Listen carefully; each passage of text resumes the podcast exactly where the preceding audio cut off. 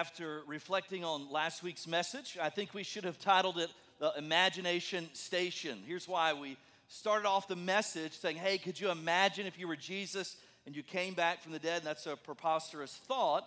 Uh, but we also talked about this Imagine a world where unbelievers were anxious to hire, vote for, work for, work with, and live next door to Christians because of how well we treated one another and how well we treated them. That quote is from a book that I plan on adding to the growing stack of books on my nightstand that I've yet to get to, but I desperately want to read. And in light of the age of division that we've been living in, uh, love is often viewed as the unfortunate choice for those who are too cowardly to engage in the culture war. And so that quote gripped me to the point that I have to read that book, or at the very least, I'm going to add it onto my nightstand and leave it there for months. The reason that that scenario has become so hard to imagine is this is why. When the culture wars ramp up, people who disagree with us are no longer viewed as the mission field to be loved, but instead they become the enemy that needs to be destroyed. And contrast that with the love of Christ that the world calls us to live out the message of Jesus Christ. And when we become skeptical that love can really change the world as it once did, then what happens is we begin to doubt that truth, then sinners become resented, not loved. And here's the problem with that. In John chapter 4, we clearly see Jesus' love for sinners. So let me invite you to take your Bibles, your phone, your tablets, and turn there this morning. Now, originally, we were going to look at the second half of 1 Corinthians chapter 13 today, but when our pastors got together to look over the text, what we realized is it would have been a pretty short message because basically, here's what it said Love's the greatest because it endures forever. So that would have been a really short sermon, and I know that how much you hate short sermons. And so, instead of following up a message that defined love, we're going to follow it up instead by a message that illustrates love displayed. And for many of you, this is a familiar passage. If you've been in church a long time, Jesus' encounter here in John 4, the woman at the well, is a familiar passage, but, but there's the danger in itself that sometimes when things are familiar, we treat them as common. And so this morning, we're going to look at a fresh look and see the heart of Jesus here in John chapter 4. Now, let me set you a little context this morning. We're going to look at verses 7 through 19. But before we get there, if you could go back and look at the beginning of the chapter, what you would find is this is that Jesus is passing through Samaria when he encounters this woman because he's leaving Judea and he's heading for Galilee. Right? So that's what's going on geographically in the text here in John chapter 4. And the reason that he's leaving Judea, according to verses 1 and 2, is because the self righteous leaders, the Pharisees, did not like the fact that Jesus said that everyone is worthy of the love of God. And so, as he began to preach the gospel, the gospel of grace, and they were trying to enforce the law, uh, scripture says in verses 1 and 2 that he started to get even more influence than John the Baptist. And so they're furious at him, he's disgusted at them. And so he's walking away from the self righteous people, leaving this area, and encounters this sinful woman here in Samaria in John chapter 4. All right, so let's pick up the text in verses 7 down through verse 19 this morning. It says, A woman from Samaria came to draw water. And Jesus said to her, Give me a drink. For his disciples had gone away into the city to buy food. And so the Samaritan woman said to him, How is it that you, a Jew, ask for a drink from me, a woman of Samaria? For Jews have no dealings with Samaritans. And Jesus answered her, If you knew the gift of God and who it is that is saying to you, Give me a drink, you would have asked him, and he would have given you living water. And then the woman said to him, Sir, you have nothing to draw water with, and the well's deep. Where do you get that living water? I don't think she's catching on yet, right? This point in the story, she shouldn't pick up what he's dropping here, okay? So, so here's what he says. woman said to him, uh, Where do you get the living water? Verse 12, and you're greater than our father Jacob he gave us the well and drank from himself, as did his sons and his livestock. And Jesus said to her, Everyone who drinks of this water will be thirsty again. But whoever drinks of the water that I will give him will never be thirsty again. The water that I will give him will become in him a spring of water welling up to eternal life. And the woman said to him, Sir, Give me this water that I will not be thirsty or have come here to draw water. And Jesus said to her, Go and call your husband and come here. And the woman answered him and said, I have no husband. And Jesus said, You're right in saying I have no husband, for you have had five husbands, and the one you're with now is not your husband. What you have said is true. And I love how this exchange wraps up in verse 19. And the woman said to him, Sir, I perceive that you're a prophet. Now, uh, if I were paraphrasing verse 19, here's how the exchange would end Hey, you're a pretty smart feller, right? Like you've got some insight here into my life that's pretty revealing here. And, and so last week in this incredible exchange, we see Jesus model what it looks like to love people who are far from God. Last week we saw love defined in 1 Corinthians 13. This week we're going to see love displayed. And, and what you see in this passage that what's displayed for us is this is that Christ-like love does not set boundaries of exclusion. In other words, it does not say, I'll set my love and affections on these people or these class of people or those things. It loves without exclusion. Now, if you're like me, you know what I've discovered the longer I live life? I've discovered the world will be a lot better place if everyone were more like me. Is anybody else like that in the room?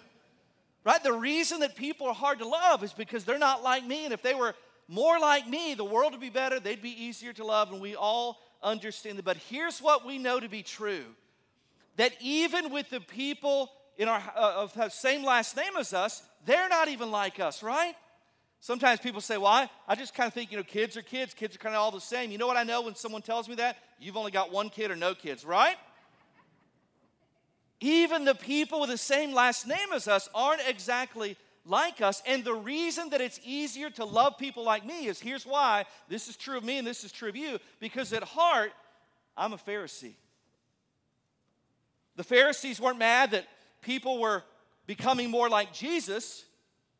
you know why he's leaving there in verses 1 and 2? They weren't mad. A Pharisee's never mad that people are, are becoming more like Jesus. They're mad that people weren't becoming more like them. That's the heart of a Pharisee, the truth about all of us is that's the natural bent of our hearts. And modern day Pharisees have a hard time loving people who do not see the world like they do. They're not more like them, is what a Pharisee always says. And so that's the truth of all of us. That's the bent of all of our sinful hearts. That's why the gospel doesn't just save us from our sins, it reorients the affections of our hearts. And remember the context here. This display of love for this sinful woman is precipitated by Jesus in verses 1 and 2, walking away from the Pharisees, leaving the self righteous religious crowd, not in fear, but in disgust. Now, if you're listening, say amen.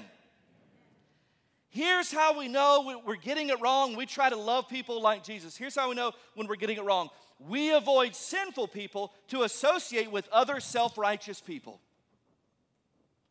And here's Jesus doing the opposite leaving the self righteous crowd, verse 1 and 2, and says to get away from the Pharisees, and walking towards and embracing relationally and offering grace to a sinful person. And so this woman is astounded. She's astounded. The Pharisees would have never engaged. Listen, Jewish people would have never engaged a person like her. They would have stuck together with self righteous people, not walked away from them towards sinful people. So she's astounded. And here's the thing their hatred of this woman and her kind was so open that even she asked this question in verse 9. Look what she says in verse 9. The Samaritan woman said to him, How is it that you, a Jew, ask for a drink from me, a woman of Samaria? For Jews have no dealing with Samaritans. Now, this woman would have had an impressive re- uh, resume for the title of most unlikely to be loved by Jesus.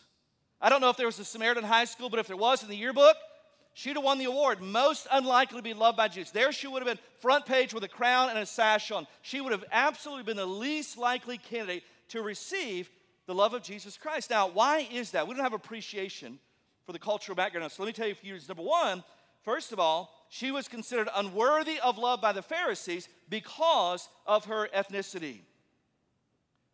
Jews hated Samaritans. The Jews refer to the Samaritans with derogatory term half breeds.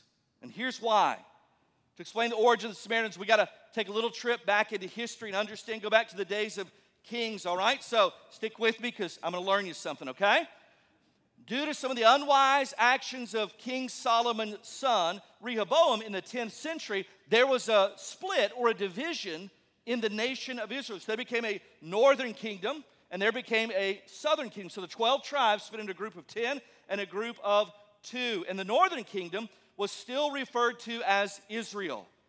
But the southern kingdom was referred to as Judah. And each one of them had their own kings. Now, here's the bad part all of them had wicked kings for the most part. All of them rebelled against God. And so both kingdoms, separate kingdoms now, devolve into uh, corruption and, and god would over and over out of his great love for them would send prophets and here was the message of the prophet if you don't repent and turn back to the one true god then god's going to allow conquerors to come in and overtake this city and that's not going to turn out well for you. And so over and over, we would see that message of the prophets, and the people hated them. But guess what? They were right. And in 721 BC, the northern kingdom of Israel fell under the conquering reign of the Assyrians. In 586 BC, the southern kingdom was conquered by the Babylonians. But the northern kingdom of the Assyrians conquered in 721. And here's what happened this is why the Jews hate the Samaritans. Many of the people of Israel were led off to be captives of Assyria. But some of them remained in the land and intermarried with the Assyrians. These half Jewish, half Gentile people became known as the people group called the Samaritans. And so here they are, this mixture of already spiritually corrupt Israelites intermarrying with pagan Assyrians. And what they did is they created a religion for themselves. And they would tell the Jews, hey, we're actually the true descendants of Judaism. And, and they uh, delegitimized the Levitical priesthood. They said the Jerusalem temple is not the right place to worship. This is the new place of worship. They had all these things. And so the Jews thought, man, th- these people are heretics. But then the hatred of the Samaritans by the Jews really ramped up. Here's why. When Jews returned to rebuild Jerusalem, they were opposed by the Samaritans. And so the Jews are saying, not only are you teaching heresy, not only have you said the Levitical priesthood is no longer legitimate, not only are you saying the temple is no longer the right place, not only did you intermarry with these pagans, but now when we come back as God's chosen nation to rebuild the temple, to worship the one true God, you're opposing us. And so for the self righteous Jew, the barrier that had been culturally built to hate Samaritans, listen to this was actually endorsed by God from their perspective. Here's what they would say We hate you because God Himself hates what you stand for. That's basically what's going on. Now, we hear that, and under the banner of grace, we're thinking, who in the world justifies that, that thought or that statement that, that we hate you because you hate what God stands for? Listen, it happens when we cannot, or more accurately, will not, show love to people who we think are opposing what God stands for. Here's, here's how it sounds I cannot love someone who stands opposed to God because to love them is to show love for what God hates is that line of thinking. All right? So that's how that goes. And can we just be honest? Where that mostly gets fleshed out is in the realm of partisan politics. Am I right? Well, I, I can't love you because you don't love the unborn, so so God's against you, so I'm against you. I, I can't love you because you don't love the poor, and God loves the poor, and so I can't love you because you don't love. That's how all that plays out. But I want you to listen closely, all right? I'm going to say this slowly for once in my life, all right? One of the surest ways that you have made God in your image is that God just so happens to hate the same people that you hate. One of the surest ways that you have made God in your image is God just so happens to hate the very same people that you hate. Now, I've been doing this long enough to know that some of you are like, hey, I, I don't, I don't hate anyone, Pastor. I'm, I'm a Christian and, and I don't hate anyone. Let me remind you to actively withhold love from anyone is a sin as well. So it's not just openly hating someone, it's withholding love from someone is actually a sin as well. And so not only was this woman a Samaritan, they said, Hey, we hate you because God hates you. Right? God hates the same people we hate, basically their argument. Not only was she a Samaritan, she was a woman in a culture that did not value women. The world that Jesus entered discriminated greatly against women. And every encounter with women Jesus had, he elevated their value. Anytime someone says, Well, I, am against Christianity because Jesus didn't elevate women, listen, mark it down. That's a person who's never actually read the Bible. Jesus stepped into a culture that devalued women and elevates them in every encounter. He affirmed women by his manner, his example, and his teaching. Jesus included women where Jewish piety excluded them from all the worship activities. Women were excluded from participation in the synagogue worship. They, they, could, they could watch, but they couldn't participate. They were forbidden to enter the temple beyond the court of women. Scholars call that outer court the gossip nest. Amen? Right? Not funny, I guess. I'm sorry. It's not funny. It's offensive. They couldn't go into the Holy of Holies. They had to stay on the outside. They couldn't participate, they had to watch.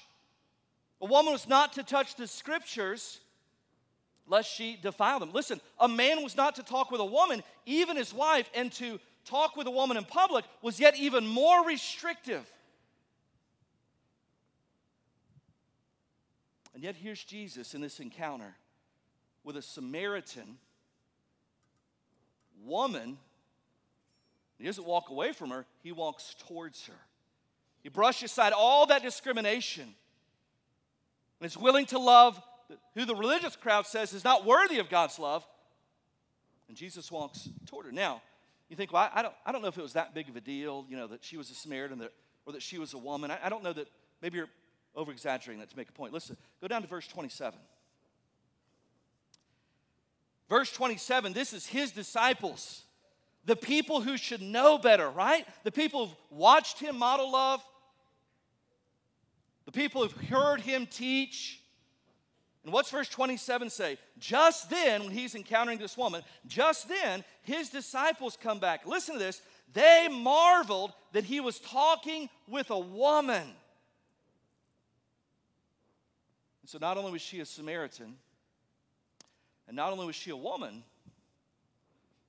according to verse 18, she was a sexually immoral one. In verses 16 through 18, it describes her conduct. We'll get to that in just a minute. So, so let's just call it like it is in this passage, all right? From the Pharisees' perspective, she was a half breed, second class tramp.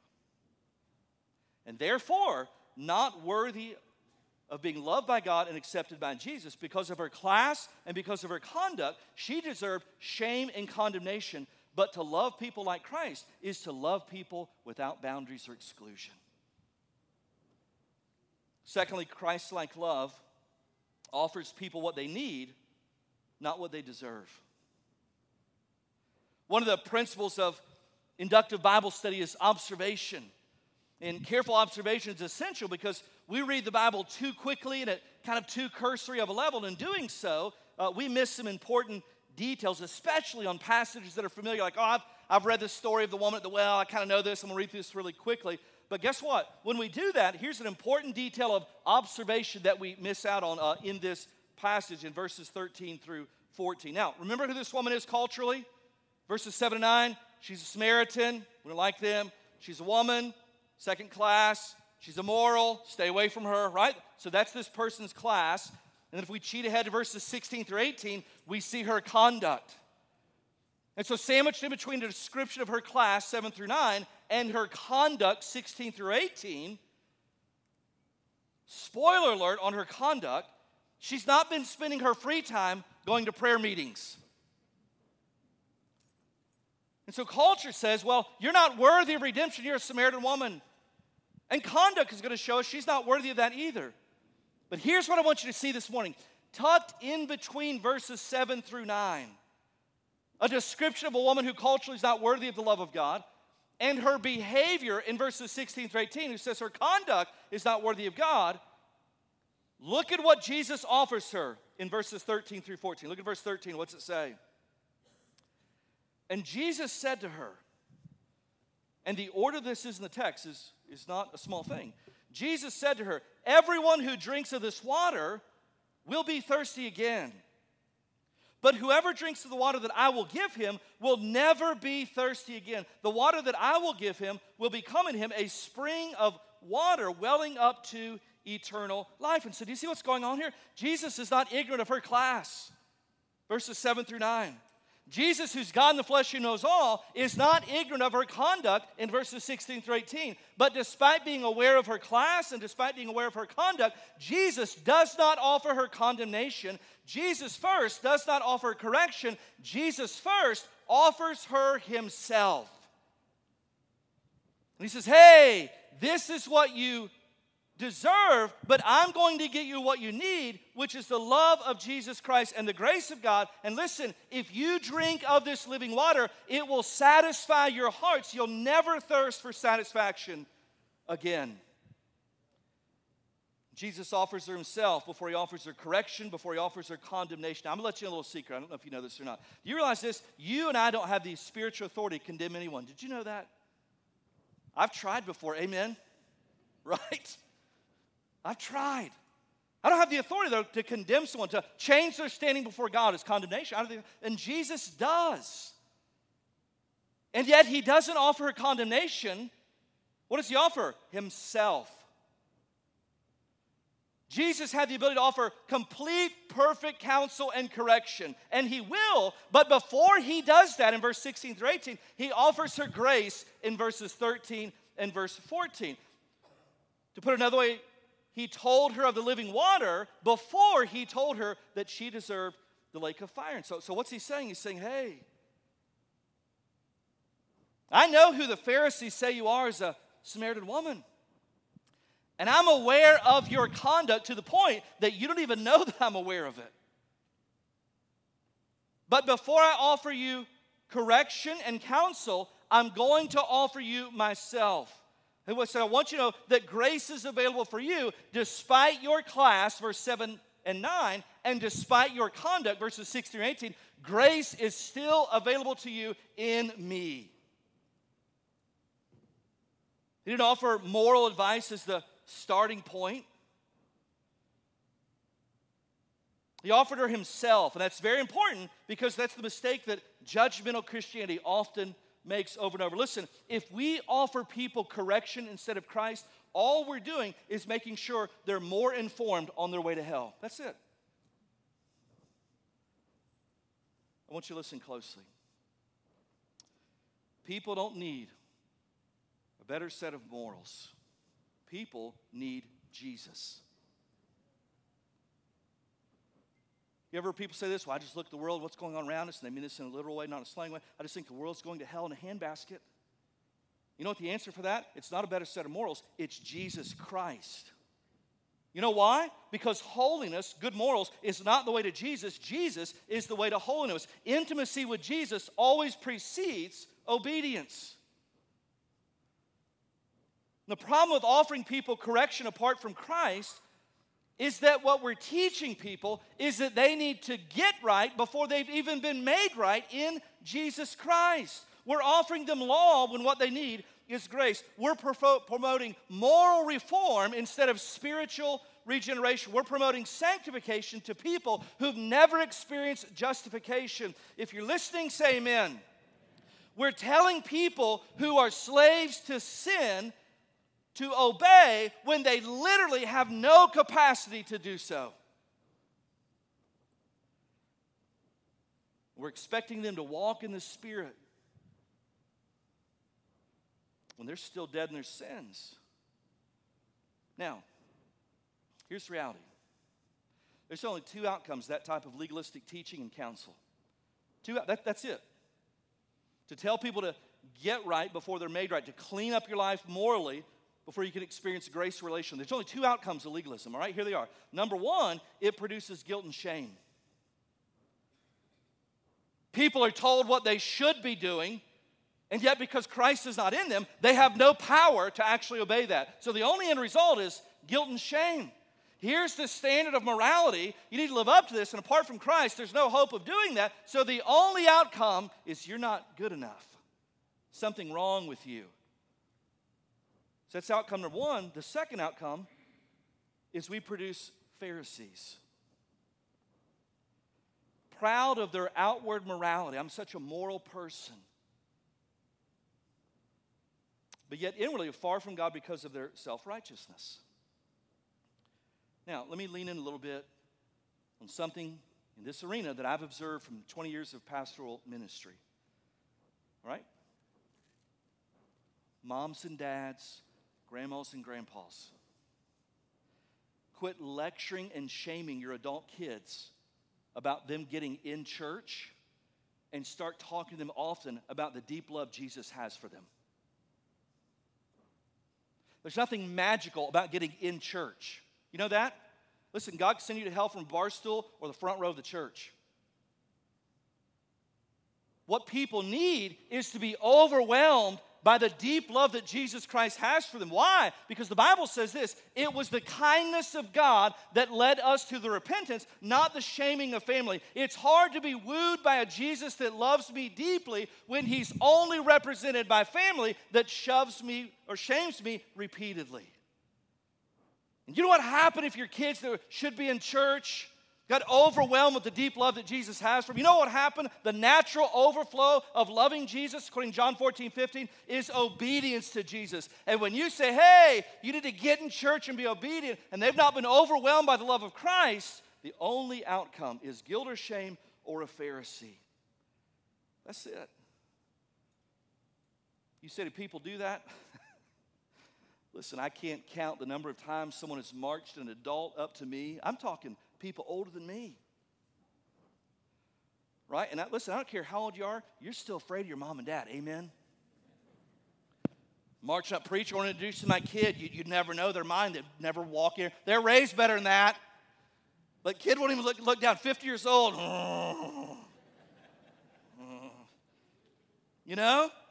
Not going to talk back because they still want to happen me on the way home, praise God, right?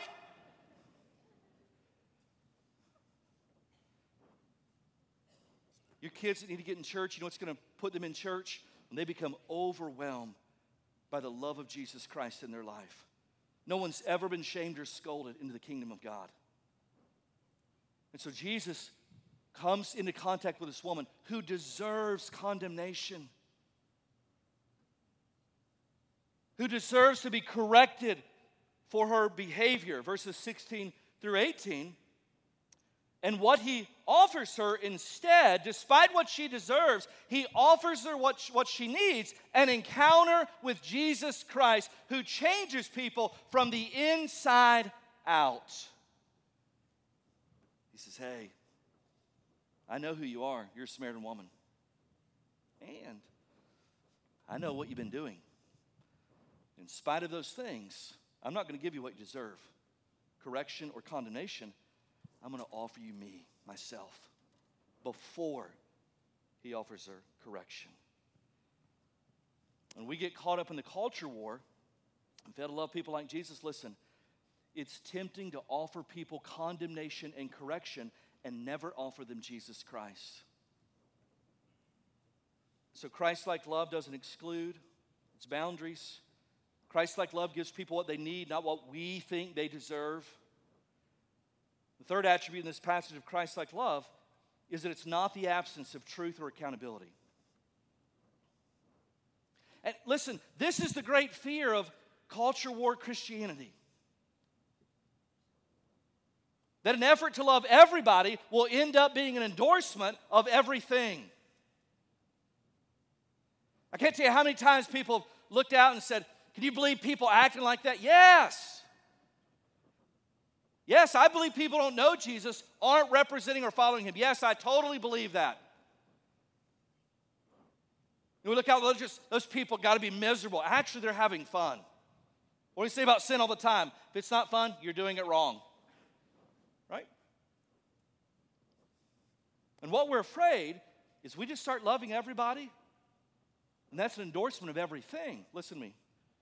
Unconditional love is not the same as unconditional affirmation.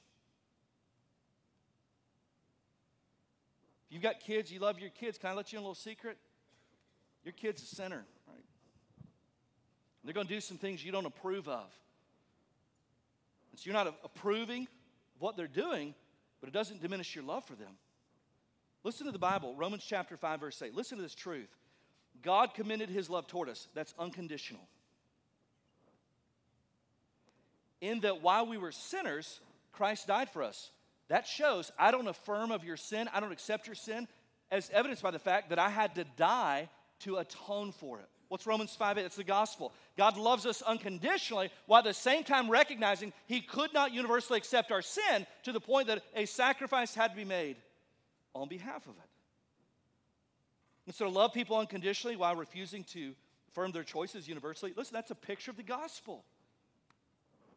Now, let's just be honest. If you're in a Bible teaching church, there's going to be a tendency to be heavy on truth and correction and light on love and compassion. If you're in a liberal church, you're not, by the way, all right? Let's make that clear. There's going to be a tendency to be heavy on love and light on truth. Theologically conservative churches can talk about repentance at the expense of grace, and liberal churches can talk about grace at the exclusion of repentance. And listen, here's what I've learned both sides are going to feel self righteous about it. And what we see in this passage is that Jesus is the perfect mixture of grace and truth. That when he loves people, it is the perfect mixture of grace and truth. He offers this immoral, second class, half breed, living water of eternal life in verses 13 and 14. And then he calls her to repentance in verses 16 through 18. Look at verse 16 through 18. What's it say? Jesus said to her, Go call your husband and come here. The woman answered him and says, I have no husband. Jesus said to her, You're right in saying I have no husband, for you've had five husbands.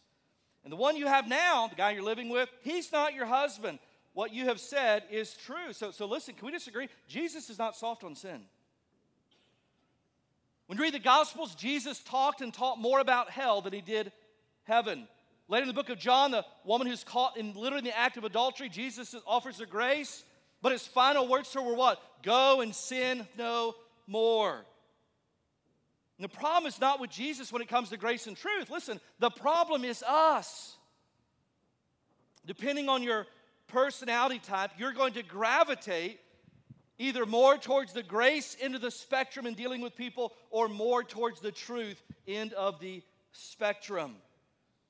Depending on your spiritual gifts, you're going to drift on one of the spectrum. Listen, if you've got a strong gift of mercy, you're going to drift towards the grace. If you've got a strong mix of prophecy, which is not predicting truth, it's proclaiming truth, you're going to be heavy on the truth side. Now, let's just see how self aware we are. If you're natural bent in dealing with people, especially people who are far from God, listen, if your natural drift is toward the grace side, raise your hand up and just keep it up. Like you just, I'm toward the grace side, raise your hand up. Right? Listen, everybody look around, hands are up. Those your hands aren't up. These are the wishy washy people you pray for. Amen? right? Now, I'm a little afraid because not a lot of hands went up in the first one. If you drift towards the truth side, would you just raise your hand up? Good night. Welcome to the Pharisee temple this morning. Amen. Raise it up, keep it up. Listen, grace people look around. These are the people that you're praying would repent and be kind. You'll just have to trust me because you're afraid to make eye contact with me. Amen. There's some hands up.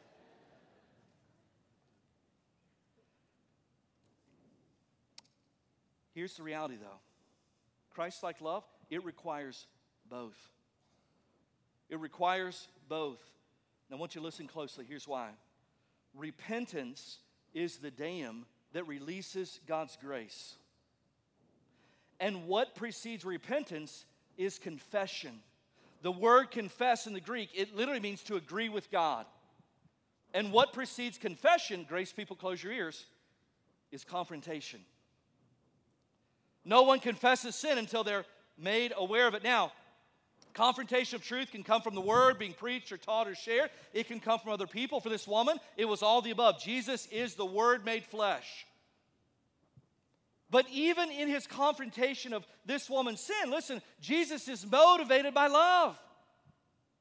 He wants her to realize what a great gift of grace he's offering her in herself in verses 13 and 14 before he condemns her and calls her to repentance. He wants her to value the physician once she feels the seriousness of the disease of sin in her life. Now, is it possible that this woman had had five husbands who had died? Possible. It's not likely because Jesus would not have brought that up if she's just a widow who keeps getting remarried because there's no prohibition against that. So why does Jesus bring it up that you've had five husbands? Not because she's been a widow and been remarried. That was fine. But because she was guilty of adultery in all these exchanges. If it was just about a widow being remarried, listen, he could have left it out and just pointed to her current live in boyfriend. Side note, people say, I don't, the Bible doesn't say anything. Listen, Jesus is clear about his feelings regarding people living together and the assumed activity of it right here in this passage. I don't think it's a big deal, people living together. Listen, Jesus did. He calls this woman, he says, Hey, this guy you're with now that you're living with, and what's going on? It's not your husband either. But divorce in their culture was not done for incompatibility, or what we would call irreconcilable differences because women were a second class citizen. They just endured it. They just stuck it out. So here's this woman, a serial adulterer, guilty of fornication with her current live in boyfriend. And Jesus knows that to love her well is not to excuse her sin, it's to call her to repentance. And so he addresses it. Now, why is that to love someone well? Here's why because apart from addressing her sin she would have never came to repentance. And apart from repentance she was never going to experience the transforming power of his grace. And so what culture says is the most loving thing to, to sin to, to condone it to look away to not say anything about it is actually the most unloving thing you can do. You know why? Because apart from addressing it there's no confession. Apart from confession there's no repentance. Apart from repentance guess what? There's no opportunity for people to be transformed by the grace of god Now, how do you know when you're ready to confront someone in their sin? We're almost done, so listen, this is really important, right? How do you know when you're ready to confront someone in their sin? Here's, here's how you know you don't want to. You ever been around that legalistic Christian that's just a little too excited to share with you the sin they've been noticing in your life? What a blessing they are, amen? Right? But you don't want to. Why? You love them so much that you don't want to say something you know it's going to be hurtful to hear, but you love them too much to leave them to the consequences of their sin. So by faith, you step out into Proverbs chapter 27, verse 6, which says this Faithful are the wounds of a friend.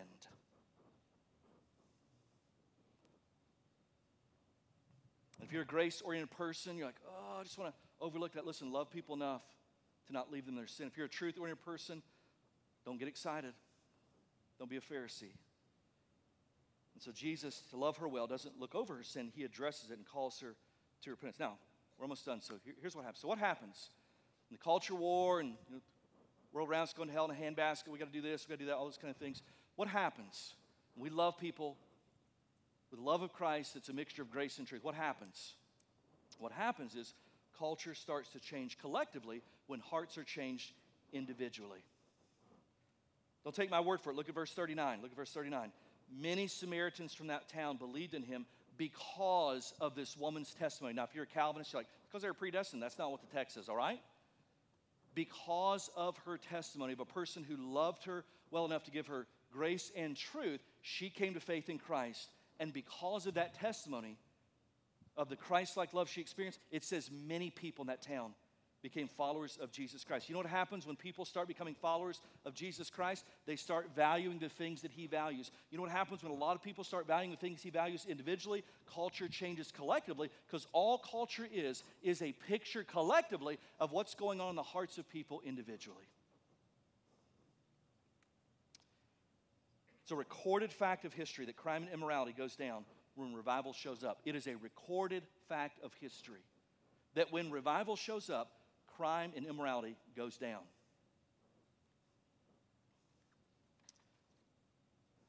Here's why we should love sinners instead of getting angry at them or for not embracing our values. It's because in this passage, you may have heard this today and encountered this passage, you may have thought, oh man, I didn't realize that I'm, I'm a Pharisee. I'm like the Pharisees in verse 1 and 2 that Jesus is walking away from. And you may hear this exchange today and say, I mean, I don't get it right, but for the most part, I do try to love people that are far from God. So, so not, not perfectly, but I try to be like Jesus. So I, I kind of represent and identify with Jesus in this path. Maybe, maybe you're like the disciples in verse 27. That when church people start investing and hanging out with sinners, you wonder, why are they talking to him? Why are they talking to her? So maybe you feel like I'm the Pharisee or I'm Jesus in this passage or, or I'm, I'm like the disciples. But listen, make no mistake, make no mistake, then we're done. If you've encountered the saving love of Jesus Christ,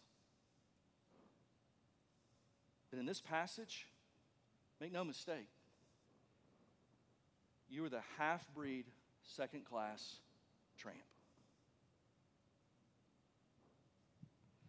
Your classification as a sinner and your conduct of sin were worthy of condemnation, and yet Jesus offered you grace, not as an excuse for your sins, but in spite of them.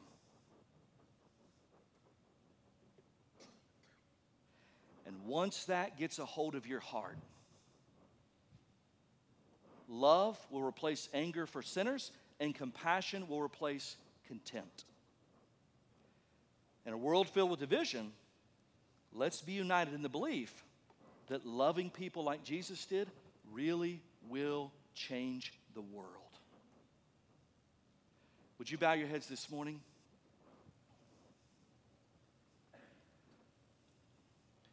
With your head bowed this morning, I want to ask you two questions. Number one, have you experienced the love and forgiveness of Jesus Christ as your personal Savior?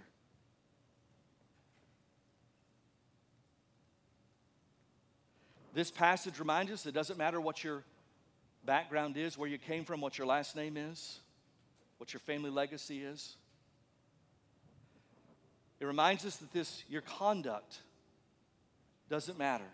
That despite those two things, Jesus is offering you today the living water of Himself. That if you'll repent of your sins and trust in Jesus Christ alone for salvation, then today you can become a child of God. You can be saved right now, right where you're sitting. Would you pray right now? Would you confess before a holy God that you're a sinner in need of forgiveness? Would you declare that Jesus Christ died on the cross, his payment from your sins was buried and rose the third day, and today by faith, would you receive him as your Lord and Savior? Would you do that right now? You can be saved right where you're sitting this morning. Maybe you're here and you've been a follower of Jesus Christ for a long time, but when you look around the world, it's hard to not get angry.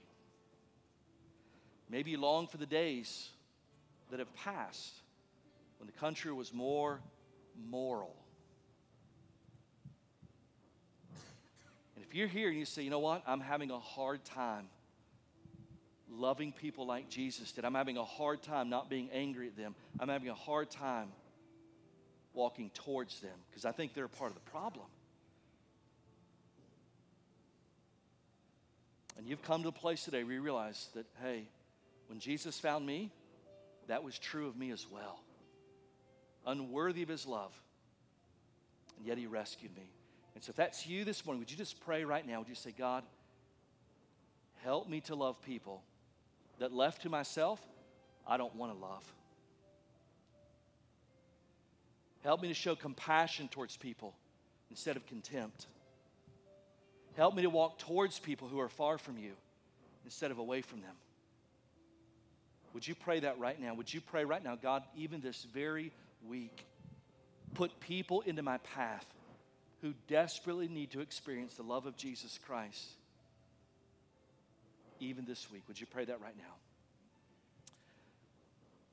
God, I pray that we would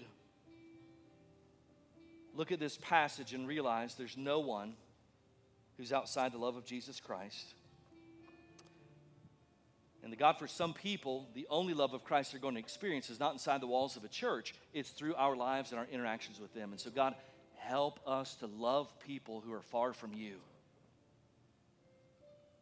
Help us to believe at the depths of our convictions that the love of Christ will change the world. Help us to be reminded that society doesn't change collectively until hearts are transformed individually. Help us to live with the remembrance that it was the kindness of God that led us to repentance. God, whatever results come for revival, we trust you to bring that. We pray all that in Christ's name.